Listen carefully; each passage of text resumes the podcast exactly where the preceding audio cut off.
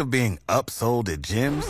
My guy, you're currently a base member. For $90 more, I can upgrade you to our Shred membership. For 130 more, you'll be a Swole member. And for just $300 more, you'll reach Sweat Platinum. At Planet Fitness, you'll get energy without the upsell. Never pushy, always free fitness training and equipment for every workout. It's fitness that fits your budget. Join Planet Fitness for just $1 down and $10 a month. Cancel anytime. Deal ends Friday, May 10th. See Home Club for details.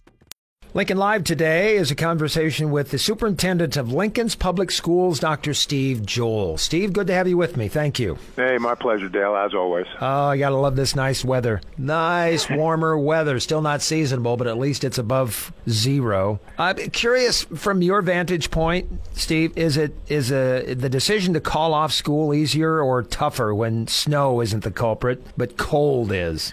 You know, I think it's I'm, they're never easy, right? No, I mean, no. it's one of those things where whenever we call school off, we a couple of things happen that most people don't reflect on. One, our our kids that are marginalized and you know struggling, um, they're they're home alone, and you know their nutrition needs are not being met, and and so that's you know always something that weighs pretty heavy on our mind. And you know, secondly, whenever we call school off, it it really hurts the business community because there's an awful lot of parents that you know are obligated to be home with their children. So you know it's one of those decisions that's not easy. But you know a minus 30 wind chill that's an easy decision for me. Uh, 24 below Fahrenheit yesterday that was an easy decision for me. 15 inches of snow that was an easy. So I think it's easier now. Um, but I will tell you that you know calling calling it off on. Uh, uh, let, letting teachers work from home on Monday because it was a teacher plan day. I uh, I took some good-natured uh, bar bar barbing just because people think you know the older I get, the softer I get. But you know why make people come out in that kind of weather if they don't have to? And we were able to. Uh, perform our functions from home but i think it's getting easier i think people are more accustomed to the fact that, the weather is extreme The question's finally been answered, Steve. When will teachers get access to the vaccine? The mayor is saying the goal is to start vaccinating local teachers in three weeks. Really excited about that. And you know, I know that I know that some teachers um, feel like they've they've been moved down the priority list. I can tell you that we've worked really closely with uh, the health department, and you know, they've been advocating for more doses. It really is a supply issue, and our our teachers are a priority. And so, you know, I'm I'm glad. I was happy to hear the mayor say you know, within three weeks, we're going to do some things um, and, and get it going. You know, I'm hopeful that maybe the, the over 65s or those with underlying health conditions may get called a little bit sooner. But we're making progress, and, you know, we, we just have to beat the variant from everything that I'm reading right now. And I think we're, we're uh, you know, we're poised to do so. So pretty excited about that. And I know uh, uh, 85% of our staff are going to take the vaccine, so they're, they're going to need a bunch of doses. I learned this this week from Dr. James Lawler, an associate professor of medicine at UNMC, that it's his belief and those of others uh, as high up as the CDC that that variant, the UK variant, will be the primary vi- variant virus in this country in mid March. So. Yeah. We'll yeah. see where that takes us. Well, and we should be done by then, right? Or at least Yeah. get that first dose in and Mm-hmm. you know build up some immunity. At the first of the month, LPS began offering a volunteer pilot high school COVID testing project. Steve, students and staff, uh, have they been taking health officials up on that offer? Yeah, we have. And uh, last week they uh, they were in all all of our high schools. Uh, Dr. Bob Rauner is uh, you know he's on our school board and uh, he's a public health doctor by trade and you know somebody that has really been helping um, guide our decisions. You know, this one of the things that he kept saying is, you know, we we we talk about no spread in schools. Um, we don't have any evidence of surges and outbreaks, but you know, what what who what about asymptomatic potential for asymptomatic spreading? So. Uh, the uh, state health department have started a pilot program around the state, and they asked us if we wanted to participate. Uh, Dr. Rauner thought it was a good idea, and you know, we haven't seen the aggregate numbers yet, so we don't know. But, you know, I'm again very, very encouraged that our kids, our staff have really done a tremendous job of making sure that we're not, uh, we're, we're, we're taking advantage of safety protocols and we're not spreading it, you know, recklessly around our system. Superintendent of Lincoln's Public Schools, Dr. Steve Joel, spending a few minutes with me here on Lincoln Live. Uh, other things out of the schools, let's stay with the, the COVID issue for just a second. I'm curious about the impacts of the 2020 pandemic, a complete year now that we're into the, the tail end of this whole thing, I hope. Uh, dropout rates, graduation rates, reading and writing test scores. How are you and your other leaders in the district? looking at these numbers, Steve? Well, we, we know the numbers are going to go down, Dale. I mean, there's just no getting around it. I think we're going to see a, a drop in graduation rate, of course. It stands to reason. Yeah, I'm not making excuses, but, you know, we, we had a whole bunch of kids last spring that, you know, we weren't able to connect with. Um, and, you know, we got some of them back this year, but, you know they they've it's been it's been difficult particularly the ones that are remote the ones that are in school you know we're able to intervene um, achievement scores are, are there's going to be a drop there as well too. You know, it's just not the same when you're doing when you're when you're having a class where four or five Zoomers uh, are are zooming and you got 20 or or so in a classroom that are getting direct instruction that it's going to be equivalent. And you know we've said that from day one. Although I do believe we're doing the very very best we can, and you know kudos to our teachers for that. So we're we're we're going to prepare for seeing some lower numbers, but I also think that the entire state's going to see lower numbers. You know we we uh, we kept our kids and we brought our kids back in the fall. Uh, there was there were some other districts in the Omaha metro area didn't bring their kids back until almost February. Um, so everybody's going to be looking at a declining number, and you know that's probably not going to sit well with some policymakers. And uh, but you know we've this stimulus, the stimulus dollars that we're going to be receiving for this next year, um, and and we're under a mandate from the Commission of Education to create learning loss plans. I think people are going to be pretty uh, pretty impressed with what we're coming up with. So we're going to do everything we can to narrow the gaps as quickly as we can, and that's going to be some, you know, of course, extended learning time.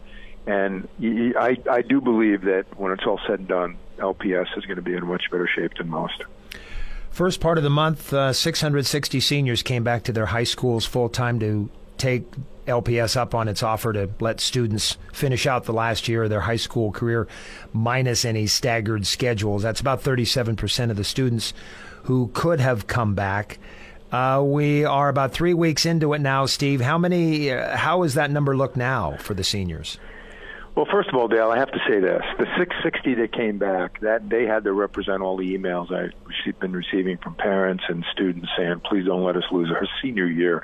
Uh, we were disappointed in number, but you know we've we've also found out, and I've been you know had uh, opportunities to talk with a number of uh, students that you know a lot of seniors felt like this has been a lost year and the two day three day that's okay. And you know they're just going to ride it out. I, I even had one student bold enough to say to me you know if we can be in our pajamas two days or three days and and you know school closed the other two days or three days uh, life doesn't get any better than that. So you know we uh, we we sort of miscalculated which is why you know we've decided to bring back freshmen uh, next week because we uh, we really want to get them on track as well. So our goal is to get all of our students back in our schools, but I have to remind people because um, we're getting lit up pretty good right now. And let's talk. The risk dial was lowered again uh, yesterday, and you know people want to know what why are we delaying bringing all the kids back to school? If if all our kids come back, our high schools are are grossly overcrowded, and that's not something that um, many other districts are dealing with. So, you know, working with the health department, of course, with Dr. Rauner uh, with us, we have to be really careful how many big bodies we put in schools because we don't want to run the risk of surges and outbreaks. So we're trying to be measured uh, with regard to that. And the other, the other piece to that too, we talked about is you know we we need to get our teachers vaccinated, right? To take away that, you know, that fear effect of you know more kids back in school and the virus is still you know, uh, out there. And and I think we'll in time we will get there. So I would say look for further announcements, you know, as we go forward. But certainly we're encouraged by this risk dial coming down, and our cases, case incident uh, numbers in within LPS are really low. What will graduation look like in 2021, Steve?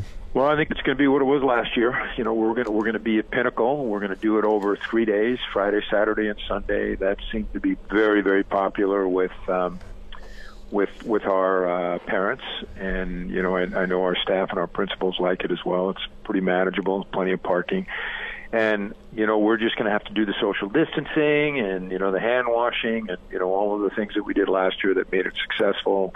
We're going to be wearing masks. Um, we haven't really had the conversation yet because we don't know what it's going to look like in a few months with regard to capacity. Um, but you know, I have to tell you, working with uh, PBA is is uh, fantastic. I mean, they they they did everything they needed to do plus some to uh, to help us uh, work through some of the fears and the apprehensions last year. But uh, yeah, all systems go for graduation. There's no people don't have to worry about them being being canceled or postponed or delayed. We've got the dates, and uh, we're excited about that. Let's talk about some naming high schools. People who are interested in uh, a name for one of or all of Lincoln's new schools, two high schools and an elementary, can submit them to the LPS website. That's lps.org by the end of the month. Uh, any examples that you can share? Well, you know, it's, it's some of them tongue in cheek, right? So uh, nor- Northwest uh, was something that you know people seem to think is uh, for, for that Northwest Holdrege site. Um, you know, we're getting there, there's a there's an awful lot of people that in Lincoln over the years, many who I don't know because they precede me, um, that have the names have been have been raised as they they made major contributions to the betterment of the Lincoln community, and we have a history uh, in LPS of naming schools after community icons. So, you know, we're getting a lot of names like that. Um, names are coming in have been coming in fast and furiously, and I'm very, very thankful that we've got uh, three different committees that are are working to uh, to to kind of filter through those and uh, present to the board at some point in the future, you know, uh, some recommendations. So it's always creative. You know, I think people do have creative uh, ideas with regard to naming. It's a big deal in Lincoln, and you know, we're excited to be a part of it. Yeah, that high school though near 70th and Saltillo, you can't name it Southeast.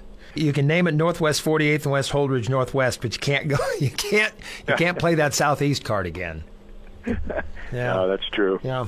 So that would be the first. That would be a, a the first high school named other than a direction. Yeah. in Lincoln, wouldn't it? Yeah, and it's going to be interesting to see how the conversation fun. goes. I'm not part of those committees, but we have uh, staff members and, of course, board members that participate in that as well too. And you know, thank you to the community for participating and taking advantage of um, uh, presenting some name for us. Steve, it's always good talking to you. Thank you very much. Be safe. Yeah, be warm. Thank you, Dale. Superintendent of Lincoln's Public Schools, Dr. Steve Joel on Lincoln Live.